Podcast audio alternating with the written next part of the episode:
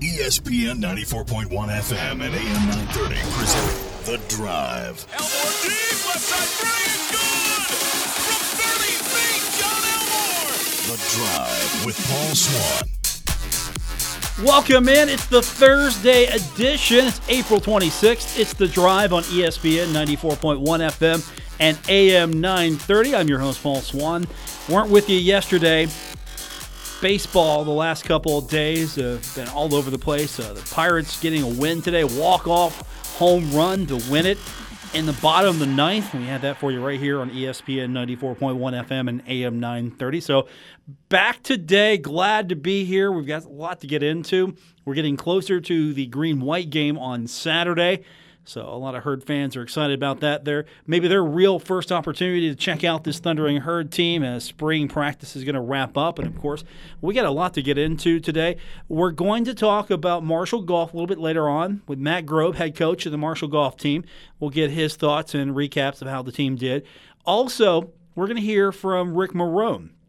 Now, there's a proposal out that would alter how the private schools function in regards to the public schools because of a competitive disadvantage, or at least a perceived competitive disadvantage, that a lot of the smaller schools have in comparison to the private schools. Now, the, the gist of it is that if you're a private school, you can go out and you can go find kids.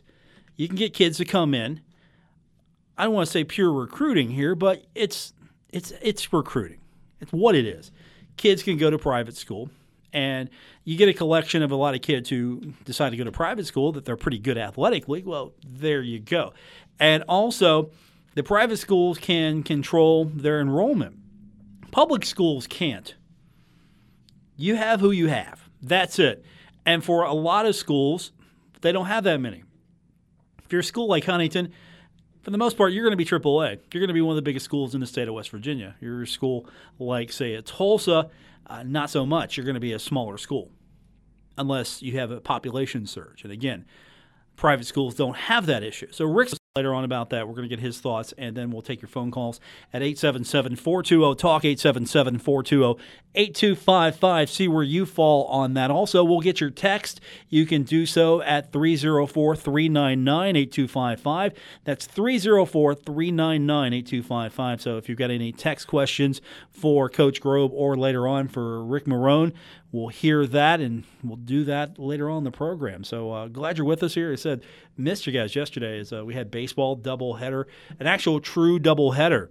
Haven't had one of those in a long time. But the the Pirates getting two out of three, getting the win earlier. Same time the Reds were taking on the Braves. Reds again, losers. Correct me if I'm wrong, anybody, if you know this stat, but uh, I believe the Reds are the fastest team to 20 losses. Did I hear that correctly? It is tough being a um, it's tough being a Reds fan right now. It definitely is, but uh, we've got some action going on right now. A lot of baseball action tonight, and of course, uh, we're getting uh, set, ramping back up for the draft. We'll have that for you tonight, by the way. So if you can't watch the draft, you've got a place for it tonight here. The uh, first round for sure here on ESPN 94.1 FM and AM 930. Also on our sister station, Cat Sports 93.3 and 1340 as we await see where our favorite team falls as far as fortune's concerned. Cross your fingers if you're a Bengals fan, get somebody good. If you're a Browns fan, you've already resigned yourself to next year's draft, probably. There's so many storylines here.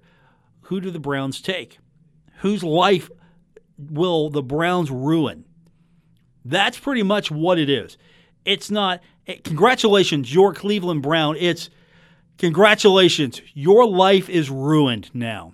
You have been drafted by the Cleveland Browns. Your career is over. Imagine you work all your life. You're a young man, you're you're a kid, you want to go play in the NFL. And you do everything you possibly can to achieve that dream. You work hard, you study hard to keep your grades up so you can stay eligible. You go through all of the little football the Pee Wee League, everything, junior high, high school, college. You go through all of that, and you're one of the best players in the country coming out. You've had a great college career. You're a, a top prospect for the National Football League. Everybody's excited about you. And then you look at the draft board and you think, oh my God, I could be a Cleveland Brown. I could be going to where football careers die. I could be going to that team. Not a good team that could get a lot better with you, or if you're fortunate, you might fall to a team that's a contender and instantly you're on a team that might be going to the playoffs next year, going to the Super Bowl. Things could be good for you. You might land on a team where, hey, there's some great talent here and I can develop here and get even better. No, you land up as a Cleveland Brown and you've got to perform right away because you're saving, you're the savior of the franchise. It's not you're coming into a situation where you're going to have a, a, long, prosperous career. You're coming into a situation where you hope you can survive. Survive being a Cleveland Brown. Wait till free agency so you can get the heck out of there. Do a good enough job where you have some some numbers, you have some performance. You can show, hey, I did a pretty good job here despite all of this. That's my draft day experience if I'm sitting there looking at the draft board thinking, please don't pick me, Cleveland. Please don't pick me, Cleveland. Now, of course, you're not going to hear that from any of the uh, uh, any of the players that are drafted today. They're going to be excited to get to go to the league, and they're going to enjoy the night as they should. It's a big deal, but at the same time, Cleveland's just ruined so many careers. Somebody else should pick for them. I'm not even a Cleveland fan, and I'll pick. I'll try to do a good job picking for him. I'll do a decent job for them. At least I wouldn't try to hose them. I would actually try to pick somebody that fit what they needed, and that's just a terrible organization. Can you tell I'm not the, really high on the Browns bandwagon? And of course, once the uh, first few picks come in and all the dominoes start to topple, we'll see where this thing goes. It's drama every year. It is definitely a fun, exciting spectacle if you are into the National Football League. It's, it's sort of a, it's not Christmas, but it is in a way. It's more like maybe Easter. This might be football Easter. Maybe that's the way to describe it. It's football Easter.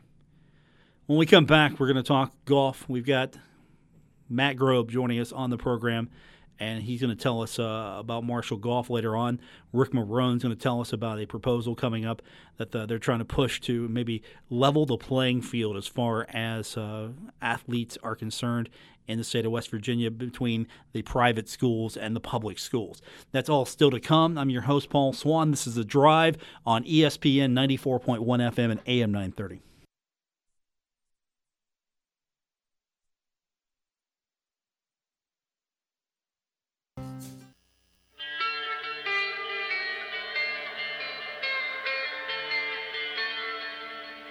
Now, back to the drive with Paul Swann on ESPN 94.1 FM and AM 930.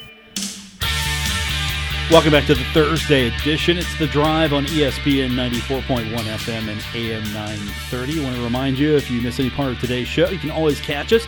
All you have to do is go back to the website, WRVC.com. Also, you can find us on Apple Podcasts, Stitcher Radio, or wherever you get your podcasts. And if you subscribe to us on Apple Podcasts, make sure to leave us a review. We always appreciate all your kind words. Let's talk Marshall Golf now. We want to welcome to the program the head coach of the Marshall Golf team, Matt Grobe, who uh, joins us now. And, Coach, um, tough outing. Uh, I think that's fair to say. Uh, not exactly where you wanted this team to end uh, in the Conference USA Championships, but still, uh, I'm sure there's a lot of things that you can be happy about.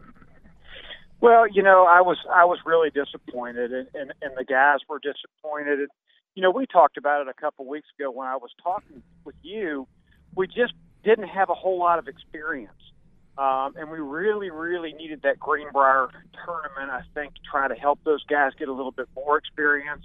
You know, it gets snowed out, and so really we hadn't played since Furman, so it'd been about a month. Uh, we get down there, and all year we've relied on that. Alex has played great golf, and the rest of us have been able to try to get a couple of scores in. And, and this week, Alex played just kind of okay for him.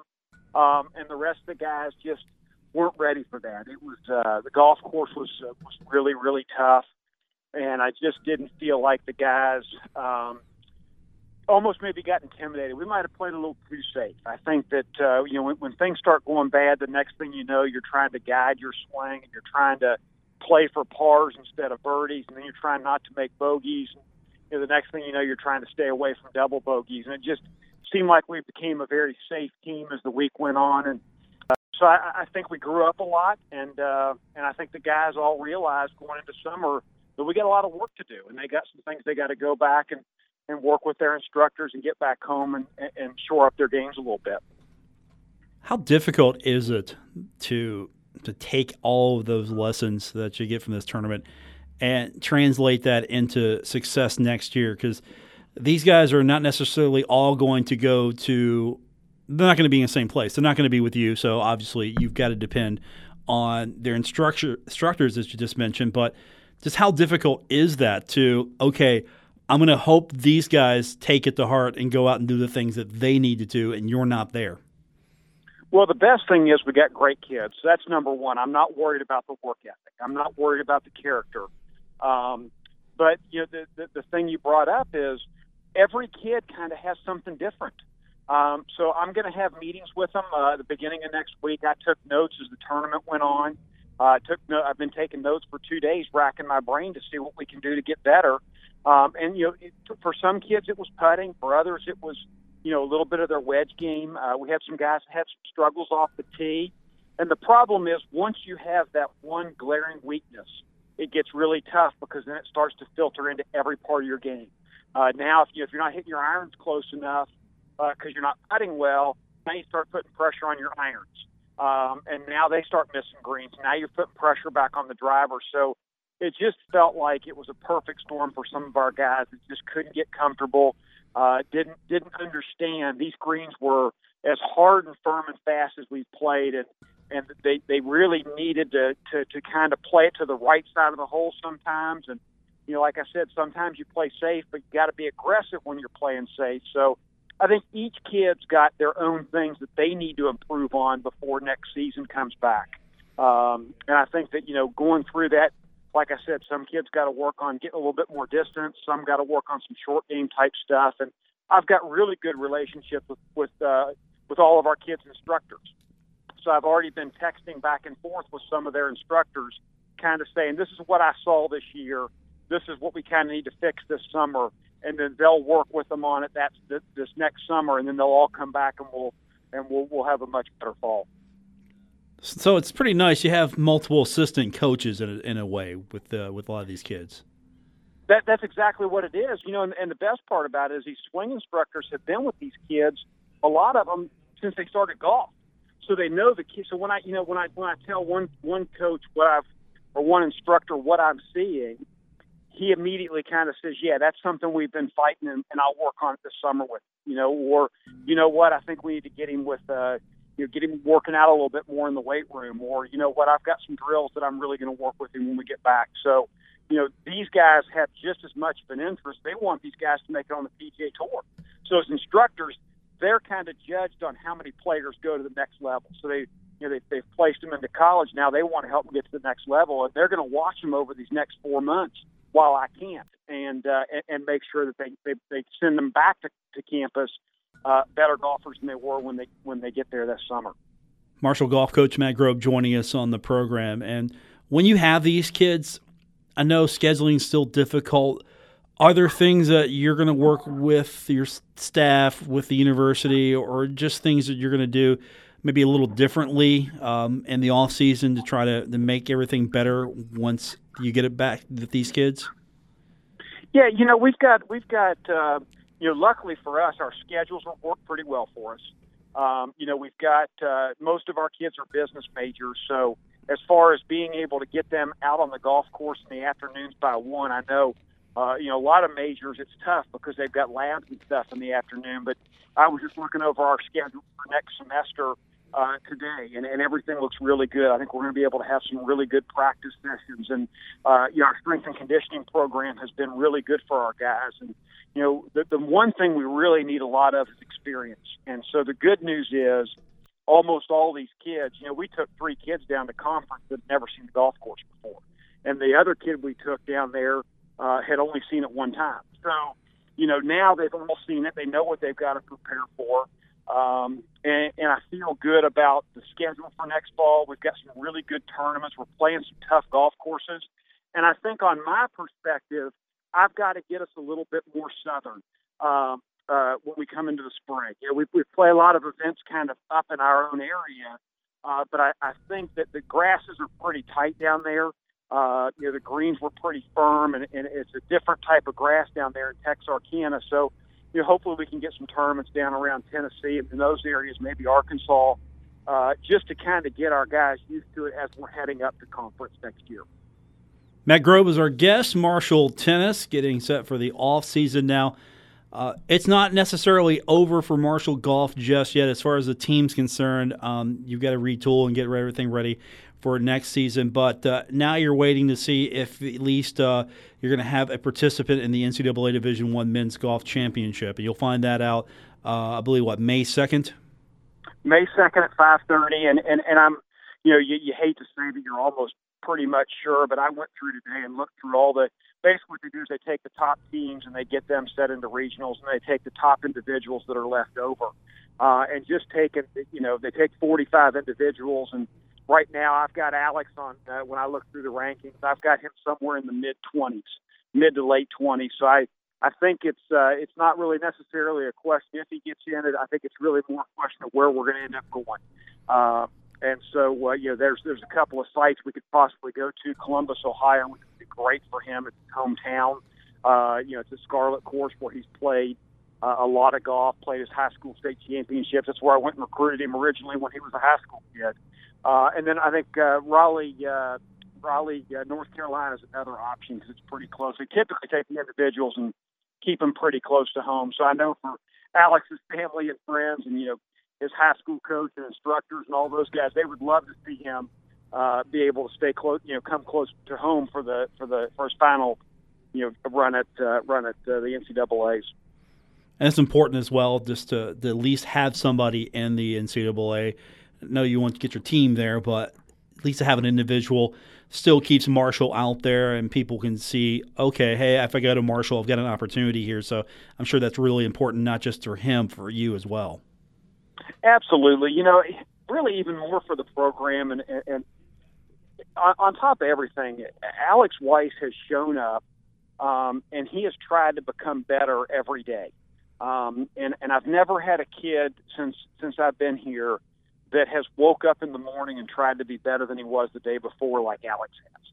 Um, and I and what I hope is two things. Number one, I hope he gets rewarded I hope he gets to go to a regional. I'd love for him to go to a regional next to Columbus. But the other thing is, for the for the young guys on our team, for the freshmen and sophomores that we're playing with right now, they've been able to watch this now for at least a year, if not two, for some of these guys, and they should know now what it takes, what what Alex has had to do, because Alex had the same kind of freshman and sophomore years that, that they just all had, and what happened is he just kept working hard, kept working hard, and now he's going to get rewarded by going to the NCAA championships. And so, what we got to do is we got to get these kids to understand that that that's what you got to do. You got you got to work your tail off every day, and you got to be, be a better person today than you were yesterday. And if we can keep doing that, I think we'll have a lot of success. The good thing about a young team is we should gather a little bit of experience as the time goes on. You know, it, the worst part about it is I feel like we really wasted one of our best years ever from a kid and Alex Weiss because we just didn't help him very much all year long. But uh, you know, hopefully, uh, hopefully we get into a regional and he gets to keep playing more golf. Matt Grobe is our guest, Marshall golf coach. Excuse me, coach. As um, as you prepare for the individual season, recruiting, of course, is uh, still the lifeblood of this program. So, what is that process like for you? For those maybe who uh, don't follow it as closely as they should, as far as what's next for you? I know football after spring, they got to start focusing on recruiting again for you. Uh, I'm sure it's almost a, uh, a year-round job as well. It really is. You know, we're I'm really fortunate to be honest with you. You know, you've got some other high school sports where they really kind of only play in season. Um, you know, you, you you look at what what Doc and those coaches have to do. You know, these kids are all playing you know, basically, you know, 10 games a year in high school, and that's kind of it. Everything else is in, you know, shorts and t-shirts and that type of stuff. But for, for high school golfers, summer's when they do all their work. That's when they play almost all their tournaments. Uh, high school golf is still a, is still a big deal, but to, you know, college coaches have their own seasons going on. So starting in about June, they usually give the kids through May to finish up school and finals and all that. But starting in June, it'll just be nothing but junior events all summer long, June, July, and August, uh, trying to find some guys that can help us. Uh, we signed a really good kid, Kyle Mitchell, uh, out of Columbus, Ohio, that uh, that's going to be coming in with only having Alex. We only had one spot, so found a really, really good player in Columbus that I think is going to come and help us immediately. Um, and so having him come in is going to be nice, but we got to start looking. You know, Thomas will be a senior next year, and then the following year we got you know, uh, three or four kids that are going to graduate. So now I'm starting to look a little bit further out. You know, trying to trying to get a feel for a kid that's that's going to graduate next next spring, and then I need to kind of find a couple more that are going to graduate the following spring, and see if we just can't keep growing. I love our talent base right now. It definitely has to play better, but I got to keep supporting it with players on the back end.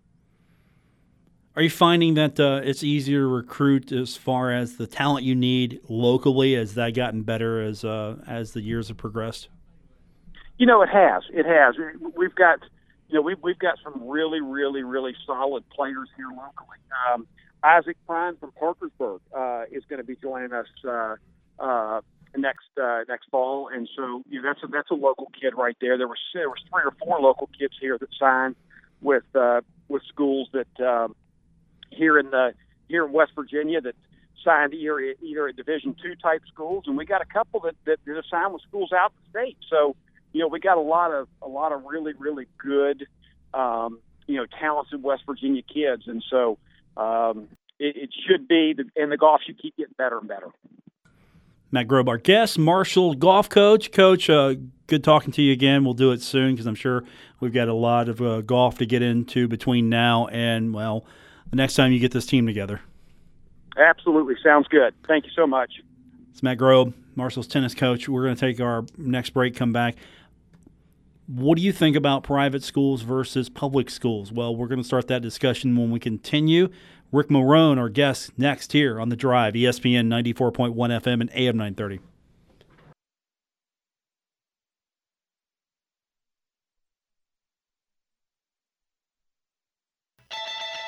Don't worry. Paul Swann has the wheel on the drive. ESPN 94.1 FM and AM 930. Welcome back. Paul Swann, your host on this Thursday. Glad you could be with me. Don't forget, we'll take your phone calls later on at 877 420 TALK, 877 420 8255. You can also text the program 304 399 8255. 304 399 8255. We'll fire the text machine up for you and get your thoughts. We're joined now on the program, good friend of the program, and also the girls basketball coach at Tolsia High School, Ric Morrone, with us now. And uh, coach, good to talk to you again. It's been a while, and you've been busy these last few days, or at least uh, for a while, haven't you? yeah, I've been real busy, and uh, Paul, I missed the uh, pregame football shows we used to do together, but uh, I, I appreciate you having me back on the program. We could do that again, just you and me. just just cut out the rest of them, right? I mean, I'll invite Randy Payton back on as well, and we'll just we'll just go to town. yeah, we used to have a great time. A lot of good uh, good memories on those uh, Friday nights. Yeah, those were fun times. Uh, so um, let's um, let's get into it here. Um, you've um, you've been in basketball a long time, so you've you've seen a lot of action in the state of West Virginia. You you you been to the tournament, you you've been to the playoffs, you you know how difficult it is to win a state championship, and now you are with a group of people who are trying to put together a proposal to balance the competitive advantage that maybe the private schools have over the public schools. Tell me about this and why is this uh, more of a balancing than a I'm going to take my ball and go home move? Well, I'll tell you what, uh, Paul. It's a it's been an issue. It's all around the country. People have just been trying to find a competitive balance, and I know that's what you the term used there. But basically, it's just looking at uh, how schools are classified uh, in the state and looking at some factors that uh, that really have a lot to do with the number of kids that are in your school, and it's about access uh, to the number of students and also to things that are barriers to students. So it's just kind of even in the playing field. I've heard people on both sides. Uh, to be honest with you, uh, some of the people, and I have a lot of respect for a lot of the people that coach at uh, some of the non-public schools that do a great job. They're great coaches. They compete at a high level. Some of them uh, have have wanted to compete against you know bigger competition, but of course they're put in Class A. So it's been going on for 40 years. Uh, there's been uh, proposals before that have been tried or attempted to even the playing field. They have all failed. So, you know, we're definitely not uh, going into this uh, on our own. Miss Wallace, our Reva Wallace, our head principal, is the one that made the proposal to the Board of Control, but uh, it is on behalf of many of the the public schools of all classifications that are just trying to have a more even and balanced uh, playing field. Now you've got two different proposals, Proposal Nine and Proposal Ten. Um, if you would break down each proposal and um, talk about the merits you believe and the way you're going about this with these proposals. Well, to be honest with you, Paul, Proposal 10 is something that's been uh, brought up before, and it's never really gotten much traction, and that's just basically a separate classification like they do in Virginia and Florida. There's several states that have, have totally separate classes. Uh, that's one that's maybe not as feasible in our state, but it is one proposal been proposed over the years in 2006 and then a couple of times after that, and that's just a separate classification because the schools are, are structured differently. But Proposal Nine is the one that's that's a, that's interesting because what it does is it looks at classifying schools based on their enrollment area. Uh, several years ago, the state uh, Board of Education and the WSAC uh, assigned an attendance zone to all the non-public schools and it's the nearest public high school. So their attendance zone is identical to the nearest public high school. So any kid in that attendance zone could attend that non public school and be considered being in their attendance zone, just like we have here and all across the state. Kids go to the high school that's in their attendance zone unless they get permission to go out of their area. So the proposal that uh, that number nine is is the classification for the non-public school would be the same as the attendance zone in which they're drawing from. It makes the most sense because they have access to more students. So all across the state, uh, most of the time, non-public schools have to be in urban areas because they're trying to get kids to come in order to support the school through tuition and support that way, and that's fine. I don't have any none of us have any issue with that, but it gives them a different structure. So I guess what we're asking is just that schools be looked at in a, a little bit different way if they're structured differently, and we feel that's the case. And uh, it may or may not, uh, you know, be something that people look at as an option. We're just trying to provide options. Why should this happen? Why do you feel that this needs to be um, something that's seriously looked at and possibly enacted? Well, I think when you look at the the data and the history of athletics in West Virginia, which we all love and we've covered as broadcasters, coaches, and athletes, you want everyone to have a, a free uh, an opportunity to feel like that the things that matter are hard work, teamwork, talent, and building a program and I don't think that it should be on any other factors. And you'll have some teams that'll have some great runs, but you know I've coached teams that have won state championships on the boys' side. I've had teams that won five games, and I felt just as proud of that group as the teams that won the state. I think the unique perspective that we have, you know, we were in Class Double A for 20 some years, so we weren't involved in this. So the last couple years, having moved back to Class A it's made us aware of what the other 45 Class A public schools have been dealing with for a lot longer than us. So I feel what would come of this would be a more competitive balance because if you have access to athletes and their families, if you're from if your district's in an urban area, for instance, in a 10 to 15 mile radius, you could have 45 to 50,000 residents that live there. Those kids would all have the opportunity to come to your school if they can meet your criteria if you live in our district, for instance, we have about 10,000 people, and it's spread out over.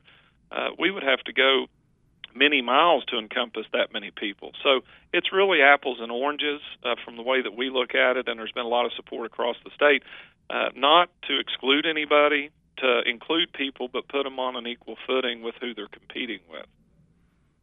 Wouldn't it be easier to maybe just put these schools aside, put them in a, a different championship situation, still let them compete with you. It wouldn't matter because they would be playing for a championship over here, whereas your schools would be playing for a championship over here. I mean, the proposal I like is the you've got the public school tournament, you've got the private school tournament, but everybody still plays everybody. Um, you know, what's the f- feedback you're getting as far as making one or these other proposals work? Yeah, I think you're right. I don't think anybody's not wanting to compete, and and Paul, I really think that if if people felt like that the the state was looking at a balanced postseason, I think people would would play more. I mean, I know uh, a lot of schools that I talk with uh, across the state. You know, they want to compete and they want to try and raise the, the level of their their athletic teams. But again, uh, if you look at at uh, the the playing field, you just want it to be equal. And I think that uh, uh, I, I don't know because of logistically, if you look at it, I mean, for instance, in football, there's only a few non-publics that play football. So would you really have a class just for a few teams? Uh, I think the integration of them into classification. Now, here's my my thinking: if if, for instance, here in Glenhayes, where we're located, if you want to put a private school up here on the hill behind Tolsia High School, you can play in Class A because you're drawing from a Class Single A district. But if you're going to put one in the middle of a big city, I don't think that the, the non-public itself, if they sit and look at what's best for them, why would you not want to compete against people on equal footing? So, our ours is a very straightforward proposal uh, is the fact that it's about access. It's about students that have access to come to your schools. And again, if you're in a double A district, triple A, it's not just a single A, triple A. I mean, if there's double A schools that have non-publics in their districts, then they would compete at that level. And I think it would be better for everybody. What's the pushback been from the uh, the, the opponents of maybe these proposals? Well, I mean, you know, you're fighting 40 years of, you know, it's not an easy fight, and you know, it, the easiest thing for me to do because I've probably just got a few more years to coach would be just keep your mouth shut and go ahead because you know that's the way it's always been. Well, I tell you what, if I pulled up in front of your studio in a horse and buggy out there and told you that was my new uh, mode of transportation, you'd probably say, Ric, you've lost your mind. You know, things change, and just because something's been that way doesn't make it right. Uh, I go to church with a fellow that's retired. We golf a lot together. Uh, and he told me, he said, right is right even when nobody's doing it, and wrong is wrong when everybody's doing it. So I think that anybody that looks at this situation sees that there needs to be some adjustment. We're providing options, and the people that are pushing back against it, I think, maybe have a different agenda than what sportsmanship and fair play is all about. And I'm not, you know, I'm not out to argue. It's not us against them in any way. It's about trying to give everyone a more competitive balance and an opportunity for all kids to compete in sports and know that they legitimately have an opportunity to achieve their goals. Many won't, but they should at least feel from the get go that they have the opportunity if they do the right things and maybe catch lightning in a bottle, you know, they can they can do things and you know, the data when you look at it is just not there. I mean, when you've got sports where you got over 90% of championships over a 34 or 30 year period, are from non-public schools, of which there's only eight out of a group of 54. I mean, the statistical chance that that happens just by accident is not there. So there's obviously something that's not fair in the system, and we're just providing options, and it may fall the way of all the ones have before, and then everybody will forget about it, and a few more years will go by. But we're just trying to give an option. Tolsia girls basketball coach Ric Morrone joining us on the program. A couple proposals that are being pushed forward to try to balance out the uh, the public versus private uh, schools as far as competitive balance is concerned. And so you do look at the numbers, and I, I agree with you that schools at the single A level mostly don't have a chance. I mean, if they were competing with like-minded schools, and I use that term to describe maybe Marshall and Conference USA, these are like-minded schools. They they they basically right. are, are, similar in structures, similar in function. If you're competing against a school that has the ability to go out, and I'm not saying that they're recruiting, but in a sense, private schools are recruiting because they're trying to attract students to come to private school, and that I'm sure includes athletics.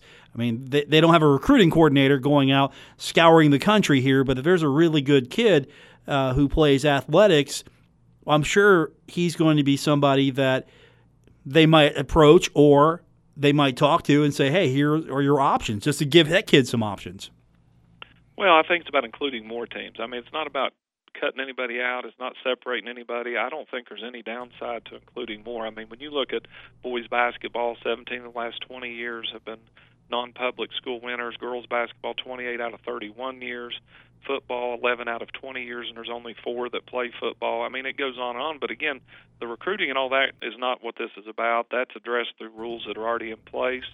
Uh, this is all about trying to even the playing field for all schools and not just a select few. And I think if you look at the big picture and what's best for athletics in West Virginia, which is what the uh, WVSSAC is charged with, then I would think that uh, them and the general public would look at it as, as a positive thing. Have you talked to some of the bigger schools, uh, their coaches, their administrations, how they feel about uh, having these um, private schools uh, all of a sudden jump up and maybe uh, go head to head with them? Well, I, I have, uh, not just in our area, but other parts of the state. And, and what I've told them, and uh, uh, whether they're double A, triple A, or whatever, I said, you know, if your first gut instinct when you hear a proposal like this is, oh no, I don't want them in my class because we can't compete, well, you know there's a problem. And I said, if that's the case, then you really need to take a hard look at it. But the other side is, is I think you never know. I mean, it may encourage kids if they're competing at the AAA level, maybe they stay at their home school, maybe they don't. But I don't think it'll hurt the enrollment at either the private schools or the AAA schools. And with only 29 AAAs, Paul, I mean, you know, the reclassification left them with only 29 schools in AAA. If there was three or four or five schools that were added, to me, that's a plus. It gives them more teams to compete with. Tolsia girls basketball coach Ric Morrone joining us on the program. It's Proposal 9 and Proposal 10 so, what's next as far as uh, trying to get this through? Um, how far do you think it's going to go, and uh, what are the processes that uh, have to take place to maybe get this far uh, to the point where it maybe is enacted upon? Well, the uh, the next step is, like I said, our head principal, Miss Reba Wallace, made a proposal as a uh, a member of the board of control. That's the the principals across the state. It'll be voted on next week at the uh, annual Board of Control meeting at the SAC. Any of the proposals, there's about 20 from all across the state that are on the agenda. Any of those that are voted uh, through at that meeting then have to go to the State Board of Education in July, and then the nine member State Board of Education will vote up or down, uh, and then the rule. If it gets through the SAC, it could be voted down at the board, state board. If it doesn't get through the SAC, then it'll end next week. So that's the steps it has to go through. Normally, there's like a 30 day comment period over the summer, and then in July, the State Board of Ed votes on proposals that are made by the SAC. So next week will be the first uh, opportunity for principals across the state to uh, vote up or down on it, and then it'll go from there either to the state board or to the or to the the place where all the rules that get voted down go. Now, I'm not sure if um, you've been barnstorming, if you've had straw polls here. How do you feel as far as uh, the chances of this happening? Uh, to be honest, it's really hard to tell. There's a lot of uh, there's a social media presence out there, but you really don't know what that entails. Uh, someone in another part of the state, I think, had started a Facebook uh, group that's really grown. I think there's 1,700 or more people that have uh, joined that, uh, but that could be false numbers, but the feedback we've gotten from across the state from all classes for the most part has been positive. They appreciate, you know, someone trying to to look at this and uh so it it's been favorable, but Paul again when you're going against something that's been in place for 30 to 40 years, uh you know as being an old coach that you're never going to think that uh that things are going to go your way. So we'll just do the best we can, and we're just trying to provide opportunity for people to make change if they so choose, and that'll be up to the rest of the members to vote on. Ric Morrone, our guest, Tolsia girls basketball coach, discussing Proposal 9 and Proposal 10 that would, in effect, uh, alter the structure of private and public schools and how they compete with each other in high school sports in the state of West Virginia. Ric, good talking to you. Hopefully, uh, we can get you back on next week and we'll talk a little bit more about this. And uh, hopefully, it, it, goes further because I do think it merits a lot more discussion. All right. Thank you, Paul. And you uh, have a great show. Appreciate what you do. That's Ric Morrone, Tolsia girls basketball coach. We'll take our final break, come back, wrap it up. This is The Drive on ESPN 94.1 FM and AM 930.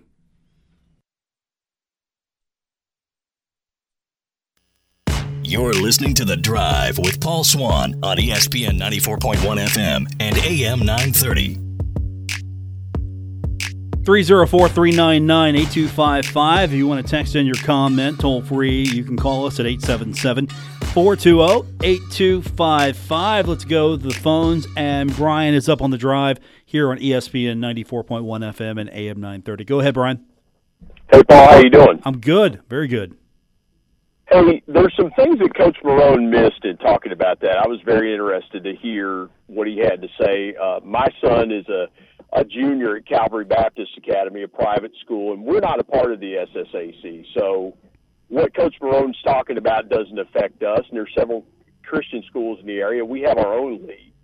And of course, we're independent of the SSAC because we're not a part of it. But what Coach Morrone said that really captured my attention was he said access to students.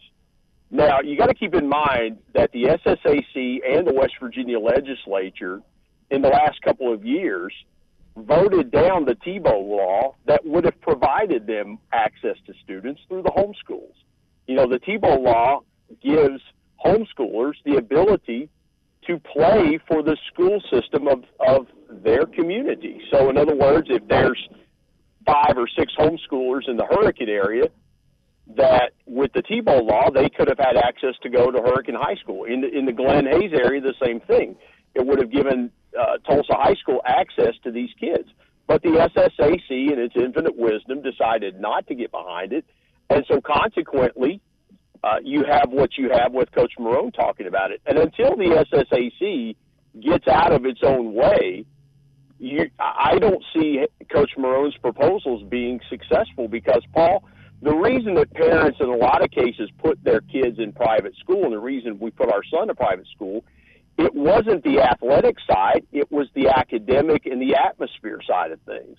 So that's why a lot of parents choose to do that. And so from a, from an athletic standpoint, it's probably better for some of these these kids that, that are gifted athletically to go to a public school. But the problem is a parent sees a public school and says, Hey, from an atmosphere standpoint, it's probably better for me to send my kid to a private school. But the Tebow law would have kind of leveled the playing field as as Coach Morrone suggested. But again, the SSAC and the and the legislature didn't think it was a good idea. All right, Brian, we're about out of time. I'm going to let that stand right there. Thank you, sir. Appreciate that phone call. Uh, let's get Jeff in quickly before we uh, say goodnight. Jeff, you've got 30 seconds. Go, my man. Yeah, uh, Paul, thanks for letting me on. Uh, I remember Ric uh, when Ric was at Double A school, won a bunch of state championships down there, and dropped down to Single A. And my daughter went to St. Joe, and essentially, I mean, they took we took some poundings, and he wasn't complaining then about the situation. So I think maybe a little of grace there because there's no way that St. Joe could compete in the, maybe in girls basketball, but not in any other sport to compete in AAA. And uh, and that's that's just my my feelings. And it's probably a little bit way to get back to even now since uh, St. Joe uh, has been so successful down there. So you know that's that's my comment. So uh, we can go from there. You timed it out right, my man. Thank you, sir. Appreciate that, Jeff. And uh, we okay. are going to say goodnight here in just a moment. Don't forget, if you missed any part of the program, you can listen to us on Apple Podcasts, Stitcher Radio. We are in TuneIn. Also, you can, of course, go to the website, catch previous episodes by going to WRVC.com. Don't forget, We've got the NFL draft coming up tonight. That will follow the statewide sports line, and we'll have that right here on ESPN 94.1 FM and AM 930. For our producers tonight, Luke Creasy and one, Mr. Gabriel Sellards. I'm Paul Swann. That's going to do it for this edition of The Drive here on ESPN 94.1 FM and AM 930. WRVC Huntington, W227BS Huntington. ESPN 94.1 FM and AM 930. Huntington Sports Station.